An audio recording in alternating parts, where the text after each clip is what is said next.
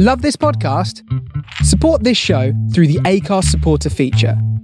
It's up to you how much you give, and there's no regular commitment. Just hit the link in the show description to support now. Hi, this is Chris Fox, author of Write to Market in 5,000 Words Per Hour, and you are listening to Genre Genretainment.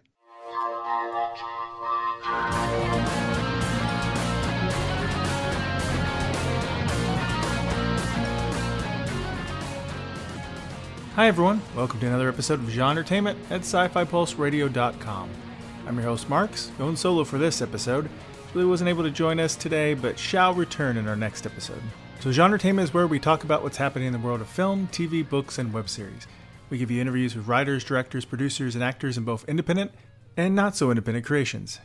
You're listening to episode 119. Today I'm chatting with video game writer, novelist, screenwriter, and podcast host Justin Sloan. We talk about his fiction books, his nonfiction books, writing for video games, how being a veteran has affected his writing, and so much more. You may have heard me on his Creative Writing Career podcast.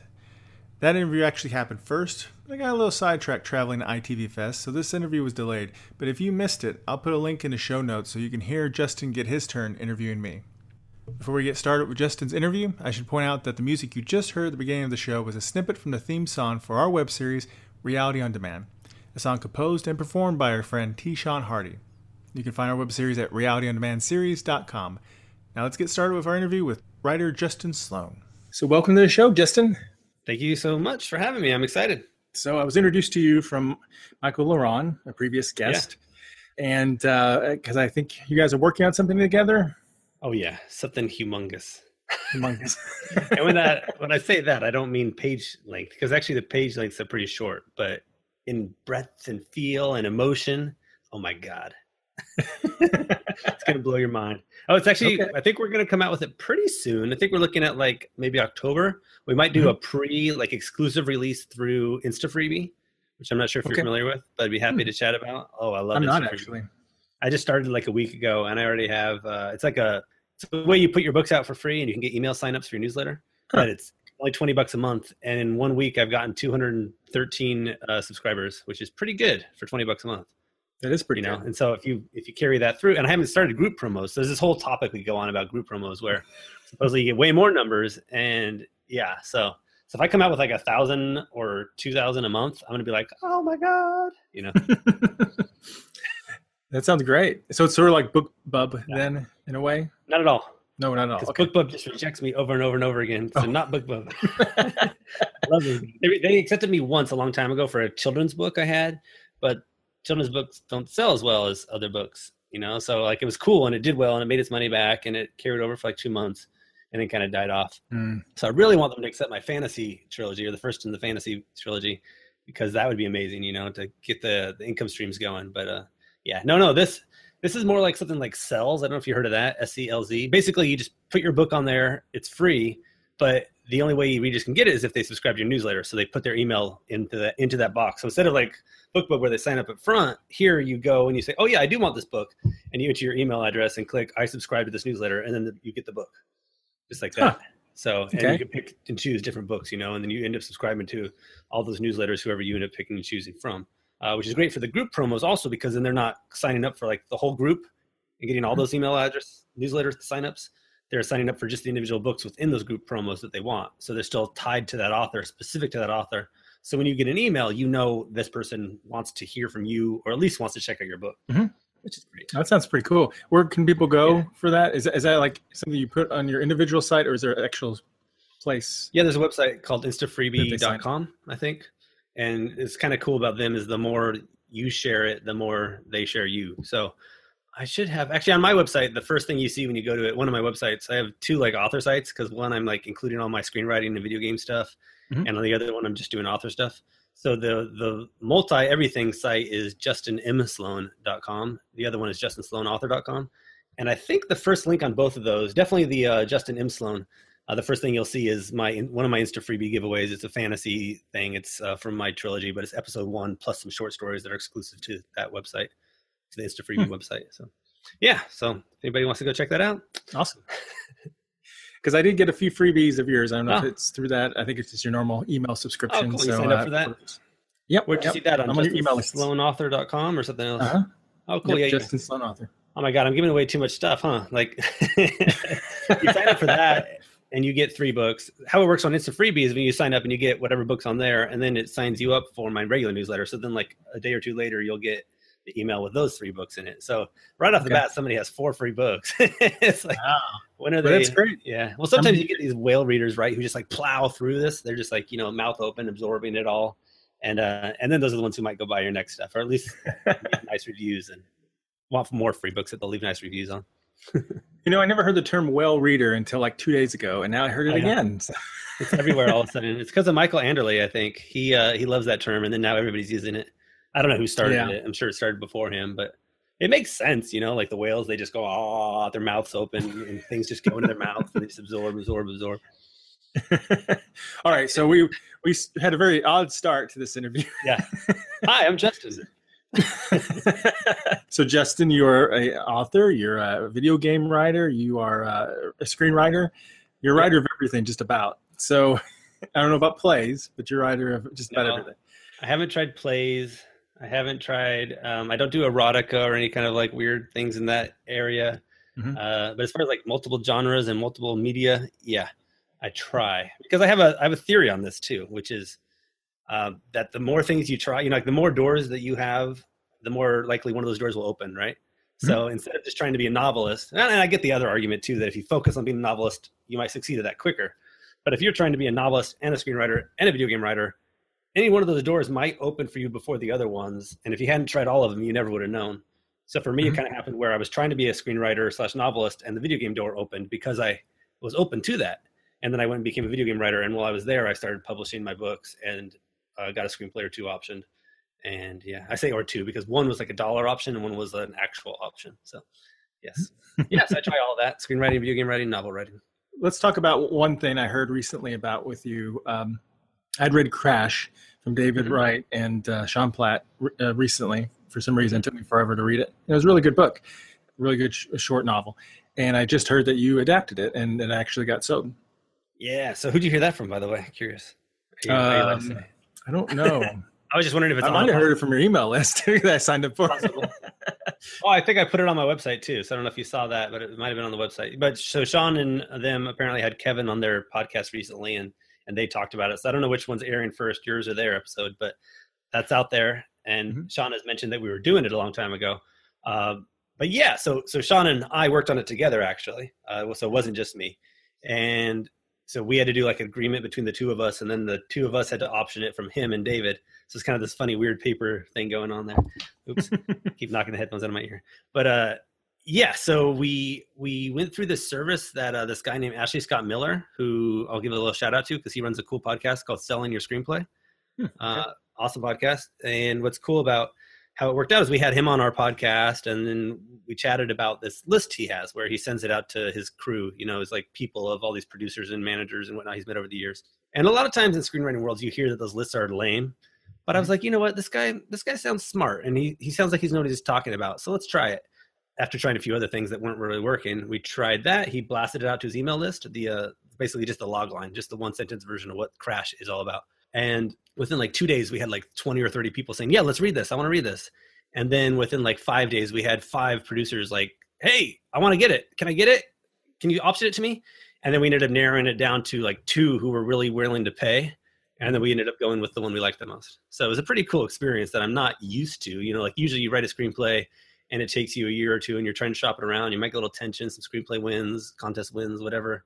Mhm. Uh, but this one we kind of we finished. We I think we sh- we tried some things like InkTip for like a couple weeks, and then we did this, and it was like boom, and it was gone. Like wow, it was pretty cool. That's very cool. Well, I really like the story. I hope it. I hope it gets made. Uh, is Oh, there any will. dramatic difference in that story? Is there like, did you? I don't know. You Did tell me. Let's see. I want to. I know you haven't read the screenplay, but um, one thing that I thought's really cool about that. So I guess I'm going to spoil it for people right now. So people who don't want to be spoiled, cover your ears. But what's really cool going on in that script, which you could you might feel kind of corny at first, is uh, it's about a guy who's taking pictures of car accidents because he lost his daughter in a car crash, and so he's trying to capture something by taking these pictures. You know, like find something about himself. But then he starts seeing an image of a man in those pictures, and he's like, "What the hell is this?" And then he tries to show it to people, but nobody else sees it. And things start happening. He starts hearing his daughter's voice. He thinks that you know she's a ghost. She's here. She's trying to like connect with him or something like that. And he's like, "What Mhm. the hell?" What's really cool about um, some of the things we added to the script that weren't as much in the book, or like there's the pharmacy scene where he kind of has a flashback to his daughter, and here we made it more like he's tripping out. Like he kind of sees his daughter. He's like, "Is that her? Is that not her?" And like some weird moments like this. And Mhm. later, there's some cool stuff where he sees her again. He kind of sees her face and he thinks he's seeing the ghost, right? But not really. He hears her voice too, and he's like, "Well, I'm hearing her voice. I'm seeing her face. How's the ghost?" But then you Mhm. find out. Here's the big spoiler uh, for people who haven't read the book or my screenplay, mine and Sean's screenplay. You find out he's in a coma, and that he wasn't hearing his daughter's voice from the afterlife. He was in the coma, and she's in the hospital, and so his eyes were kind of opening, and he's kind of seeing her, and that's what he saw, and he's hearing her because he's kind of gaining consciousness a little bit and then he's getting closer to the closer to the moment where he's going to wake up and then he's this guy who he's seen i won't spoil that part for you. There's other parts that are, there's more reveals and more stuff. I don't want to spoil all of it. But that was like the really cool part that i thought was kind of there in the book but we brought a lot, a lot more in the screenplay version of it. And i think Mhm. it'll be more cinematic too because all that stuff you could see and you see the blurriness of her and all that. And then when it when it actually is revealed you're like oh my god you know? So i think i think Yeah. it'll be really fun. I think the producers are so excited and they put enough money into it that they would not want to not let it get made. Knock on wood, fingers crossed, and all that, of course. Well, good. I think it'll make a good film. It's, I read it and I was like, you know, that would be a good film. I think that's Awesome. uh, Yeah, and those kind of movies sell real well too. Like they're easier to sell those screenplays because like psychological horror, thriller, suspense, whatever you want to call it. Mhm. Uh, there's definitely a market for that in the screenplay world. And so we went indie. It's not like a big studio. It's not Fox or something.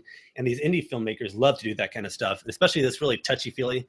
Some of the revelations that I didn't talk about right now that you're probably aware of, you know, like that stuff, it, it hits you. And when you're in a, you know, a movie film festival like Sundance or something, that's gonna be the stuff that wins the awards, I think, and you know, gets the audience like, yeah, cheering for you.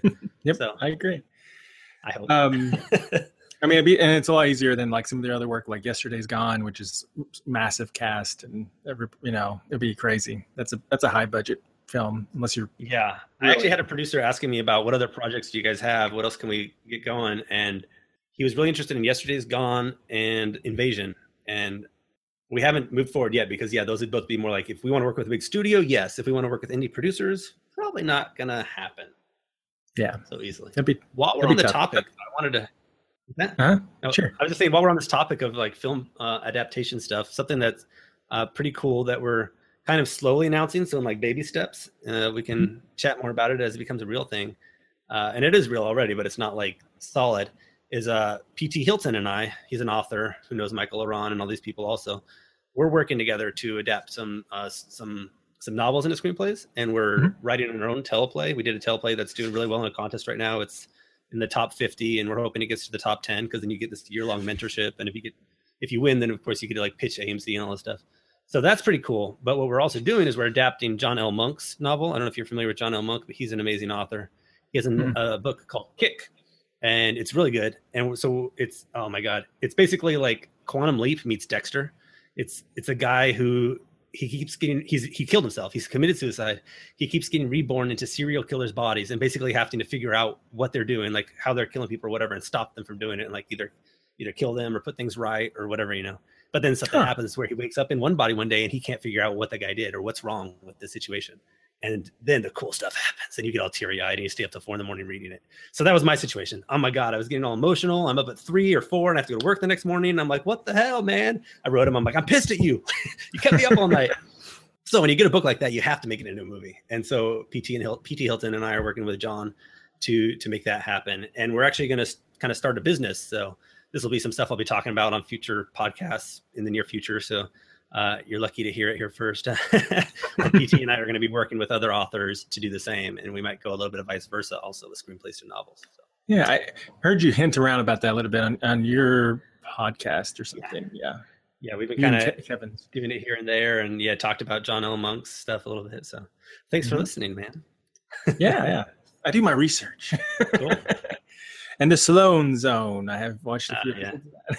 Who gave me that? Oh, I, uh, Luke Luke Condor. Uh, he has a podcast called Luke's Massive Storytelling Thing or something like this. Uh, sorry if I got it wrong, Mhm. buddy. Um, anyway, so he wrote me jokingly, I think, one day, and he was like, "You should call your podcast the Sloan Zone." And I was like, "Whatever, that's stupid." and then like three months later, I was like thinking about doing a YouTube channel because everybody's doing it, and I was like, Mhm. I'll just call it the Sloan Zone. If anybody hates it, I'll stop. And then it just stuck. So, yep. So we should talk a little bit about your book series because you have like three or four of them, I think. Let's talk about uh, let's talk about Bringer of Light because that's I've seen that Ali Strom in the Ring of Solomon, which is the first book. I've seen it uh, a few places now. Can you tell a little bit more about that? Yeah, that that one. So maybe I'll go in order a little bit too, though, if you don't mind, just because. Oh, So I won't whatever go into the details of the ones, but I started writing back in the day with uh, the first book in the Falls of Redemption trilogy, which is fantasy, and that Mm-hmm. was uh, it's now become the first book is called Land of Gods.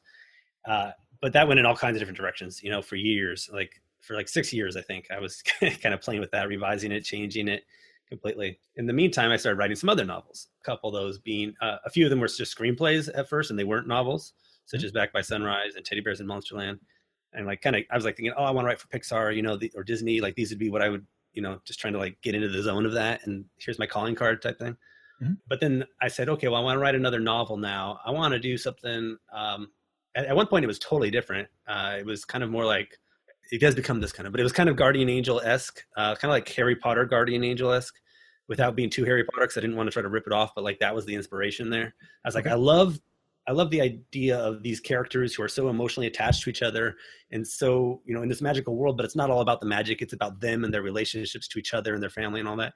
So i, I made that with the first version of the ali strom bringer of light trilogy. And then of course same idea you know it sucked it was stupid i revised it like crazy. And that became this uh, what it is now and then the first book's ali strom ali strom and the ring of solomon. She finds this necklace in her closet that and finds out the same day that she finds her necklace that she never saw her mom without that necklace she finds out that her mom has gone missing in the military. She's been deployed overseas and they don't know where she is. And so it's just really weird that she found this necklace on the same day right? Well anyway weird things start happening magic magic magic and she has to save her mom and there's like this whole fallen angel kind of cult like thing going on there and uh spoiler the uh the stone in her necklace ends up being the ring from the ring of solomon which is rumored to control angels and demons according to actual like mythology and that part of the world. Uh so i incorporated all that and then book two and three get even wackier and crazier of course. Cool. um, long, and, long and you- answer. and you can get that book if you uh, subscribe to the email list, right? yeah yeah. I'm always torn or toying with like which books to give in that list and like does it make sense? Because right now i give away back by sunrise ali strom the ring of solomon and land of gods. It's totally different books. Uh, back Mhm. by sunrise well back by sunrise and ali strom aren't too aren't too different because actually the it, it's different age groups ali strom is more for like 12 13 and back by sunrise more like 9 10 uh, but the little girl from Back by Sunrise ends up being the mom in the the Ali Strom books, so that's kind of my fun tie-in Ah. there. I like to tie in trilogies like that where you just have like one little thing that, you know. And so the necklace actually in Back by Sunrise is the same necklace that Ali Strom gets that ends up being the ring and all that. Oh, spoil Cool. it, but you know these You are are kids a- you're gonna have your or You're in books a have your spoil kids read, so- zone here. yeah. No, that's what I'm figuring. You know, like it's you got to know what's exciting about it, or you're not going to want to have your kids read it. So, True. I won't spoil Land of Gods for anybody. I don't think. Who knows what's going to come out of my mouth, right? You never know. but but like that's the question for you is like, is it weird to get the email that has Back by Sunrise, Ali Strom, and the Land of Gods?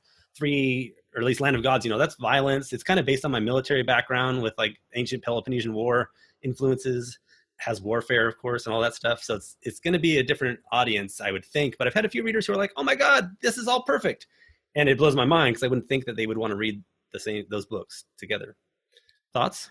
Uh, That's tough because you do have different age groups. Um, Yeah.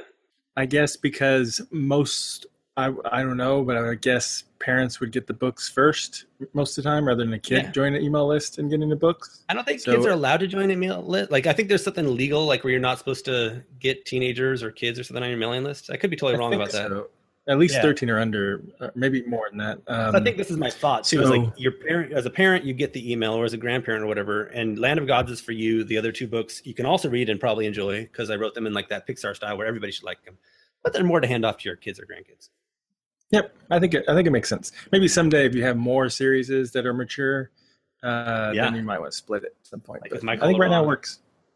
Yeah, I have actually split them inside of there. I think what I do is in the second or third email, or maybe I haven't yet, but I plan on it. I think I've done it. I don't know. Anyway, so in the second or third email, I say, okay, now that you've seen what I'm doing, uh, if you want to join my kids' mailing list, here it is. Otherwise, we're going to continue down this fantasy route. And the main reason I did that is because like 90% of my mailing list has found me through a thing called Author Platform Rocket, where I was giving away Land of Gods.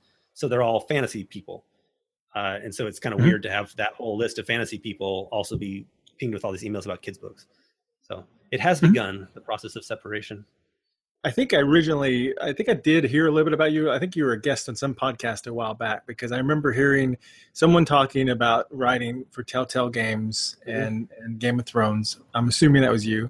Yeah. And um, so, probably. Why don't you tell us a little bit about, about that experience and uh, and about writing for Game of Thrones? Sure. Yeah, it probably the self-publishing podcast, or maybe it's Kevin's podcast, Wordslinger. Mm-hmm. And then more recently, I've been on like Simon Whistler's uh, Rocking Self Publishing podcast and a few others. So I'm trying to, you know, get myself out there because I love you guys and I love podcasting and it's a great experience. Uh, mm-hmm. Telltale, yeah. So I might have mentioned, I mentioned I started with Land of Gods writing right back in the day. Well, the reason I did that was because I had read the Game of Thrones books, the first four, and I was waiting for the fifth. It might have even been the first three, and I was waiting for the fourth. I don't really remember what year those were. But anyway, so Game of. Thrones, and I'm like, man, I love these books. I love Brandon Sanderson's Mistborn et cetera, et cetera. I want more like it. I can't find anymore. Maybe I'll try writing one and just see what happens, right? you know, obviously it's not going to be as good, but I'll at least, if I have this burning passion for these stories, why don't I try to put them on the page also? Mm-hmm. And so I did. And so Game of Thrones influenced me to write Land of Gods and that whole series. And he had done it based on Wars of the Roses, you know, in Europe. And so I thought, well, why don't I base mine on the Peloponnesian War? Because I just finished a cool class in my master's program on the Peloponnesian War. And the whole class was about, you know, realism and all these things. And it was awesome. It was cool. And uh, all these betrayal and, you know, people stabbing each other in the back and whatnot. So, so I based that on that. And la la la la la la la comes along. I can tell you that story if you're curious. I get into Telltale Games and I'm there and I'm suddenly writing on Game of Thrones. And so it really was like this life changing, you know, eye opening, like, wow, I've, I've made it. I, am done. I can stop now. Is how I felt. I felt kind of because I'm actually writing on the thing that inspired me to write in the first place. Uh-huh. So in uh-huh. that sense, I can just say like, yeah, working at Telltale Games was awesome. I did two years there. Working on video games is really cool because you get to, you know, see your and they're pretty quick around their turnaround too, which not all games are. You know, like you'll write mm-hmm. something like three months later, it'll be in a game that's on the market. And some people would argue that you know the opposite. Some some annoyed fans, but uh, as far as the quick turnaround but it, but it's really cool because you'll be writing and all of a sudden you'll be like, oh my god, Margaery from Game of Thrones is saying my lines that I just wrote. This is so cool. And all the other actors, you know, you had Tyrion in there, you had these, these great actors, and then our, of course our characters that we made up, those actors, and uh, that, and then coming up with like the choices and all that. Like in, in Telltale games, it's for people who don't know, it's all about choices. It's like all about role playing. So you're mm-hmm. in these scenarios. It's more like a TV show, and you're you're making moral dilemma style choices every once in a while, and that changes how the game goes around you, kind of like role playing. Kind of like a find your own fate type book. Kind of, but it doesn't go like one of those will go like dead end, dead end, dead end. This is mm-hmm. more about like now this person's going to hate you for the rest of the game, and that's going to change this thing over here. So it's more like how things change versus you fail, you fail, you fail. So it's kind of cool. You never really cool. fail, which is not like oh you always really fail, depending on how you want to look at it. and that's one of the big things is always making sure that every choice has a, like a a failure and a success in it so that you don't always feel like you're making the right or the wrong. We're not trying to teach people moral lessons here. We're trying to make you have a crazy experience, you know? And so that was really fun because that helped my fiction writing too. And in that sense of thinking about those like moral dilemma choices along the way. And mm-hmm. like the character will be doing that anyway. And it's, it's cool to maybe think about a few of them and then pick the one that seems the most awesome and the, maybe, maybe the not the one that doesn't come to your head first. But it also kind of made me think of that the reader is you know you know the idea that the reader is go living through the protagonist. You know if you're reading a story certain stories thrillers do this less so but a lot of stories like stick to harry potter. You know you are harry potter for the duration of that novel basically. If he gets slapped in the face you got slapped in the face. And maybe not always and a lot of authors don't do this but that's something i really took away from my telltale time is like i really try to incorporate that into my writing so that you feel you are one with this character. So if, if they go and do something that's like like a horrible example. Let, well, let's not use a horrible example. Let's use a less horrible example. If that character just randomly kills somebody on the side of the street, you're going to be like, well, screw this novel and throw it away, right? Because mm-hmm. that character's stupid now. You don't you, you don't want to be that character anymore. And so that's what I'm talking about here is the idea that the reader really wants to, in some way, be the character. And like I said, exceptions to the rules, of course. always exceptions to the rules, and there's lots of books I can think of that are not that way. But in my fiction, that's what I love to read, and that's what I love to write. And even when you're reading Game of Thrones and you're reading like the bad guy's point of view, George Martin does a wonderful, you know, job of making sure that you kind of get where that character is coming from. And you could almost be that person if you had these horrible situations that happened to you in life, kind of, maybe. Yeah, he's very good at that. Was it only Game of Thrones, or did you work on any other games? Yeah, I worked on Tales from the Borderlands, Minecraft Story Mode, and uh, Walking Dead Michonne. Ah, okay, cool. All great experiences. All right, so when I joined your email lists, I did find a nonfiction email list also. Mm, oh, yeah, I still have that in there too. Good. Yeah. uh, so you have that creative writing careers book. You also have a military veterans and creative careers. Yeah. Or how'd you get involved in that? Yeah. So I was in the Marines for five years, and uh, as I kind of mentioned, that influenced Land of Gods. It um, what happened oh, was my right. grandma kept asking me to write a journal about my military time and my travels around the world because I'd separate from the military also traveled around the world and so writing that book was kind of my way of doing that because I tried to write a journal on the page into it. I was like, this is stupid. I hate this. And so then I thought, well, why don't I write a fictional version of that? You know, so in the book, and people have said this in the reviews too, you feel like, you know, he's going through Marine Corps boot camp kind of, because that's kind of what happens. He goes to this kind of like Spartan esque training where it's kind of a mixture of 300 versus modern day Marine Corps full metal jacket, you know? mm-hmm. And, uh, so that that's where all that came from was kind of that influence uh, from the military and a lot of my other books too have that. Back by Sunrise, the little girl's dad, you know, early on in the story dies, and the story is about her dealing with the grief. It's very much a Land Before Time, uh, written in modern, you know, urban whatever settings. Mm-hmm. And then uh, same thing with Ali Strom, The Ring of Solomon. Her mom is in the military. I'll put quotations and marks around that because there's some reveals around this that you'll find out through reading the book, uh, if you haven't yet. And and so so yeah military ties is very much into my fiction and who i am and it also is is great as far as a networking tool because it's kind of like you have this big alumni network of other veterans if you served in the military. Like a lot of these people are willing to help each other out and there's a lot of veterans in hollywood for you know screenwriters. There's a group called veterans in film and television which is great about this. So anyway yeah i wanted to uh, interview a bunch of these veterans in screenwriting uh, and writing for video games and writing for for novels and and put them together in a book with my own advice thrown in there. And then I started a podcast on it too. Although the podcast is now after 44 episodes on hiatus. Mm-hmm. Uh, we're trying to figure out how to rebrand because it wasn't as successful as Creative Writing Career Podcast was. So we're just trying to see if there's a better way to approach that because maybe we were too broad. Because in that podcast, military veterans and creative careers, it was creative careers. It's all over the place. You know, there's not one specific. It wasn't just focused on writing or anything. Um, and actually, the book wasn't either. The book was acting and directing and producing and all that stuff. So it's interesting for any military veteran who's thinking, "Oh, I want to do something cool," and they can like flip to whatever part interests them most. But it's it's not like something you would tune in necessarily every week because it doesn't always apply to you. So mm-hmm. yeah. makes sense. And then now I'm working actually as an editor. So I left Telltale Games to go do something totally different uh, and work as an editor slash writer at uh, military.com. So I'm writing articles helping veterans transition into the civilian world and I still throw some creativity in there. Like I did one about Game of Thrones, where it's basically four four lessons you can learn for the civilian workplace from Game of Thrones, something like that. I forget what the title was exactly. It's just kind of fun. It's about like watch out because you never know uh, who who you align with might have their head chopped off the next day. You know, you never know uh, when you're going to walk into work and your boss is just going to be fired, or your coworker that you were like best buddies with is going to be fired. And yeah, but four other great lessons. You got to read the article to. to That's great. So let's talk a little bit about how you came up with some of your ideas for your books. I, I, know you talked about the fantasy one being very inspired by your your military background. I mean, what about the children's ones? What, what inspired you to do those particular stories? So, inspiration for the other stories, uh, for the children's stories, it's really that I love uh, all those stories. You know, like I'm a diehard uh, Disney fan. I'm a diehard diehard Pixar fan. I re- I want to go to Disneyland not for my kids so much as for me and to watch the experience that my kids have when they go for the first time because that's exciting. Mm-hmm. And, and so it's really just that I'm a kid at heart and always will be, I'm sure. Um, and then, and like I mentioned in part, it was because I had the screenplays. So I wrote the screenplays with the idea of that maybe someday I can get into Pixar or Disney. So I want to start getting ready now and have a lot of uh, work in that genre that I'll be able to to learn from and grow from, and, and maybe come back to someday and, and, and use. And of course, if they get made into movies, that'll be awesome and I, I, rewrote those and in the process said well now that they're just sitting around on the shelves because uh, animation screenplays are super hard to sell it, it rarely happens. Um, I, so knowing that i said okay well i might as well turn them into novels and at least uh, share them with the world. And i'm glad i have. It's been a really interesting experience. Most of the reviews i get are from adults Not all. There was a weird one I got the other day that's obviously from a kid who rambles on about French fries in between the middle of the review. but the ones you get from adults are cool, crazy because you're like some some military guy in his like 50s emails me and tells me how he started bawling in the middle of my book, and I'm just like, what? Kind of that's so. I mean, it's it's sad that people cry, but it's it and when it's re- related to to literature, it's awesome because something's touching them emotionally. You know, to have written a book that touches somebody so emotionally, even though it's a book for kids, uh, feels great. Have you adapted those to screenplay then?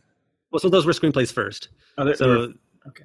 Yeah, those two. So, well, Back by Sunrise and then Teddy Bears and Monsterland were both screenplays first. Uh, Alex Strom and The Ring of Solomon I adapted into a screenplay after it was a novel. Um, other ones, it's been here and there. I think those are the main ones I have. I, I, wrote this literary novel called Mohira, and it's about a woman from Central Asia dealing with life in America after divorce. She's from a Muslim family, and they want to embrace that back home. And then ethnic violence breaks out against her people back home too. So she really feels like she has no place to belong, and she's trying to, you know, stand up and live her life and figure out who she is totally different from my other stuff. that one I tried to adapt, or I started to try to adapt into a novel. Uh, sorry, yeah. What did I write it? No, it was a novel. I tried to adapt it into a screenplay, but like ten pages into it, I was just like, man, I do not know how to approach this. It's like I I know for sure when it comes to screenwriting, I'm more of a kind of a genre writer. I'm not I'm not that guy who's going to write like the top Sundance winner for just regular drama literary awesomeness. that's that's somebody way smarter than me. So I, am guessing because of your, your children's ones would probably be animation most likely. Do you find animation a little bit more difficult sell uh, when trying to option or or not? Yeah, yeah. Like all the big studios, they don't really do that. You know, they all have in-house stuff. People write their animation ideas and they come up with it in-house. And there's companies out there, and I've had like uh, Back by Sunrise was kind of optioned by a small producer who had something going on, but then it didn't work out. And like maybe foreign countries sometimes approach me for these kind of things. Mm-hmm. But uh, yeah, it, that hasn't worked out, and it's definitely tough. Um, there's a kids one that me and uh, that Sean and I did together. Actually, Sean Platt again, just like Crash, we adapted his. You know, he does. He has a pen name, Guy Incognito. It's a uh, children's books, and he has one called Santa Claus Exposed, and it's about it's a Christmas thing, and it's about one. That could go either way. Who knows what that story could be like? Maybe that's why the title's a little confusing. I don't know, but yeah, it's about his the kids. Uh, you know mystery kind of trying to solve if Santa Claus is real or not. And that's fun. And we so we adapted that and that would be live action, I imagine. Somebody could do it animated if they wanted to, but it definitely feels better as live action. It's not pure comedic and it's not pure like there's no children turning into animals and flying around or anything like that. So mm-hmm. cool. We're actually sending that one out to producers next week. So maybe by the time this airs or something or soon after I can have some updates on that. Fingers crossed. Yeah. And whenever you do adaptations, what did you learn about doing that process? Like you know trying to figure out what what should stay in it and what what needs to change you know and when going to a visual medium? Uh yeah so it's tough of course. Um going from novel to screenplay the main you know the main thing is with a novel you have all this internal thought going on and and that's what helps the story make a lot of sense. So trying to figure out more cinematic ways for all that to happen trying to think if i have any good examples right now. I don't off the top of my head but you know in a main scene if you have something that the character is thinking you got to find either you got to pair that person that character up with another person so that they can verbalize it or you got to decide is it worth having in the story? Does it really add that much? Maybe you cut it or maybe instead of her saying an object meant so much to her or something was given by her grandma or internally thinking it you have her just pick it up and look at it and you know that moment means something to her she puts it down and then later in the movie you can have somehow reference it with the grandma or with a picture of the grandma and she puts it next to it and looks at them again and you realize oh the grandma gave that to her or something like this you know so there's mm-hmm. there's more visual ways that you need to approach screenwriting because if it's just talking a whole lot then that's a play or if it's all internal maybe that's a novel you know john monk's book john l monk the uh the novel kick that we're adapting that one has a lot of narration because the guy kind of has to explain to us what's going on and why he's doing this whole like jumping into different bodies thing. Just like Quantum Leap, as weird as that show is, I tried to watch it again yesterday, and wow, it, it it's different. it's different as I remember it. That one too had a lot of narration, internal dialogue, because it's just like such a weird, like body hopping kind of thing. Like it's so weird to explain in just a visual way. So that'll be quite fun for us to figure out as we move forward. Yeah, yeah. I read recently the novellas uh, "Karma Police" by mm-hmm. Wright and uh, Platt. Yeah. And I was thinking this is a really good story, but it would be difficult because it's so much is right, you know, in her head. So, is that a body hopper novel? It is, right? Mm-hmm. Mm-hmm. Yeah. Okay, I have to check that out. Haven't read it yet. Yeah, I like it. I like I like Wright and Platt together. I mean, I like Truant, Johnny B. Truant too, but, uh, but I, I, dig I dig David's little dark edge. Yeah. nice. Yeah, um, for sure. So I, I think we covered quite a bit. Uh, just to remind people, you also have that nonfiction book, Creative Writing Careers. I've been I've been starting to read that book. I've been really enjoying it. Um, cool.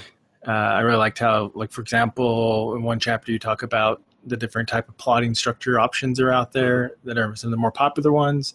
I didn't know the yeah. sequence one for some reason, or at least I don't think sequence that. is great. It's the main thing that USC teaches. You know, USC Film School, University of Southern California. For people who don't know, is like the, one of the main film schools uh, that's out there, and that's what they teach is the sequence approach and it's awesome. And what pisses me off beyond all belief is some of these people who write structure books for novelists. And it's like this has never been done, or nobody's ever written a structure book for novelists before, and then they just take these exact same principles and just write them the same, and that's it.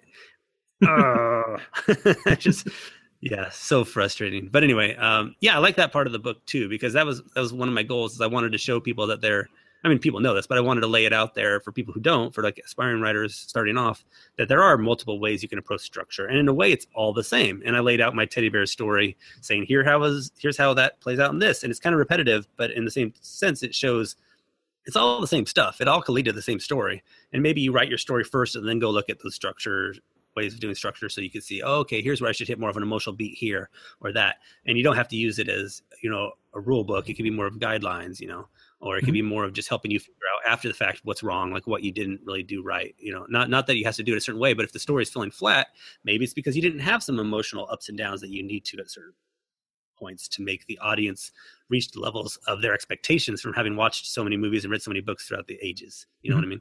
So that book, just to give a quick a version of where that came from, that was I was at I was at the Federal Reserve Bank of San Francisco as an Asia analyst, and that was my job. I was doing Taiwan, India, a little bit of Korea, a little bit of Japan, fun stuff. and I thought, I need to be a writer. Up to that point, I was writing, but I was doing it on the side. I was like, I could be two tracked me. I could do both. And then I was like, no, no, I refuse to do both anymore. I'm going to go 100% writer. And so I started networking like crazy, emailing people, going on LinkedIn with everybody I could find, blah, blah, blah, blah. I've told this story on self publishing podcast and other places. But what I did then is I thought, well, wait, I just spent all this time asking all these questions.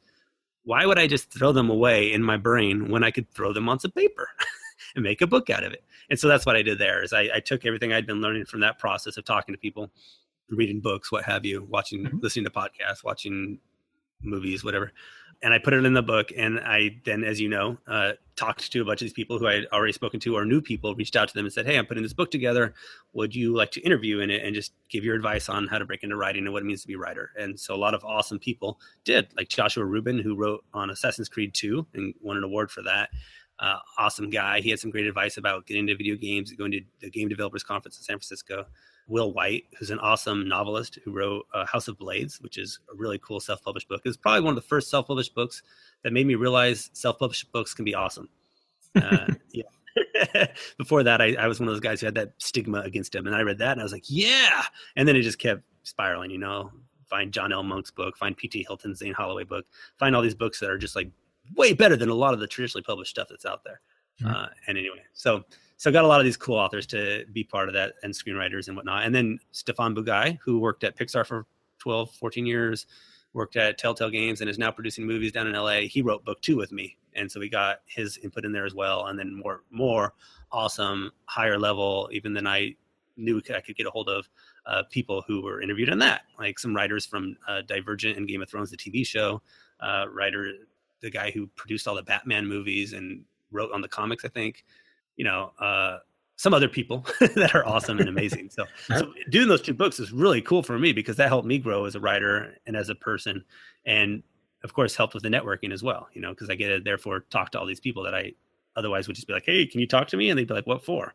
But in this case, it's to do a book, or as it led to the podcast, and then I get them on the podcast, and then they share all that cool information firsthand with everybody else listening. So, as awesome. you know from doing podcasts, it's an awesome experience where you get to sit down with sometimes boring, but usually interesting people and have great conversations. Mm-hmm. Yeah, yeah, that's why. None of my guests have ever been boring. Sorry, just to throw that out there. We're getting about time to wrap things up here. So, before we do, you know, what, what are you working on right now? Yeah, well, first, of course, the uh, the, the one with Michael La Ronn, Mm-hmm. Uh, so we're, we're done with book one. We're in the middle of book two. Uh, we're moving full steam on that, and we have book three kind of somewhat outlined. So our goal is to go like month, month, month with the publishing schedule on that. One month, mm-hmm. one month, one month and that's going to be exciting and really you know it's kind of like dark fantasy modern day necromancy like a guy who wants to bring his wife back from the dead and then the guy who's going to lead him there betrays him and things go wrong and now he has to decide do i keep trying to get my wife or do i stop this guy from raising an army of the dead that'll destroy the world type stuff what craziness and then and then pt hylton and i like i mentioned we have our, our screenplay that we're doing and i want to turn that into a novel when we're done with that because uh, I think it's going to be awesome. Basically, it's like the way I'm looking at it is post-apocalyptic Game of Thrones, but you could also look at it as post-apocalyptic Boardwalk Empire. It's kind of got a little bit of both of those in there, so it's going to be cool. epic. Yeah, sounds very cool. Uh, yeah, if only we had more time in the day, though. That kills me, you know. Oh, and I have book four outlined for my Falls of Redemption trilogy, and that is going to blow your mind. Like you read this book, you're to be like, "What the hell?" Because you look at book one, and it's the first book I ever wrote. So you're probably to read that and you're gonna be like, this is kind of cool. There's some cool stuff in here. Oh, maybe let's see what happens in book two. Book two, you're to be like, oh, okay, I, I, see what he's doing here. I see what he's doing. Book three, you're to be like, holy crap, this is amazing. And your book four, you're to be like, what? Who is Justin Sloan? I want to meet this guy. You'll see. That's the I've I've actually videotaped that expression over the years of people reading my books. I was just, just joking. I haven't done it. Um, yes. Well, awesome. It, has been. You great. not have an ego. it's been great chatting with you, and thanks so much for being on the show. Yeah, you too. Thank you so much for having me on. Hi, I'm Rachel Caine, author of the Morganville Vampire series, and you're listening to Genretainment. Thanks to Justin for chatting with me and also for having me on his podcast. You can find links to everything we discussed in the show notes, and don't forget, by signing up to his email list, you can get a number of his books for free to try out. Before I go, I want to remind you that you can always keep track of us by subscribing to us on iTunes or Stitcher under Sci Fi Pulse Radio, or by following our Genretainment Facebook page, my Twitter account, which is at Mr. Marks, our website at genretainment.com, or follow all the shows at sci fi pulse radio.com. We'll be back soon with all new guests from our favorite films, TV shows, novels, and web series. Genretainment is a production of Alien Jungle Bug Productions. Until next time.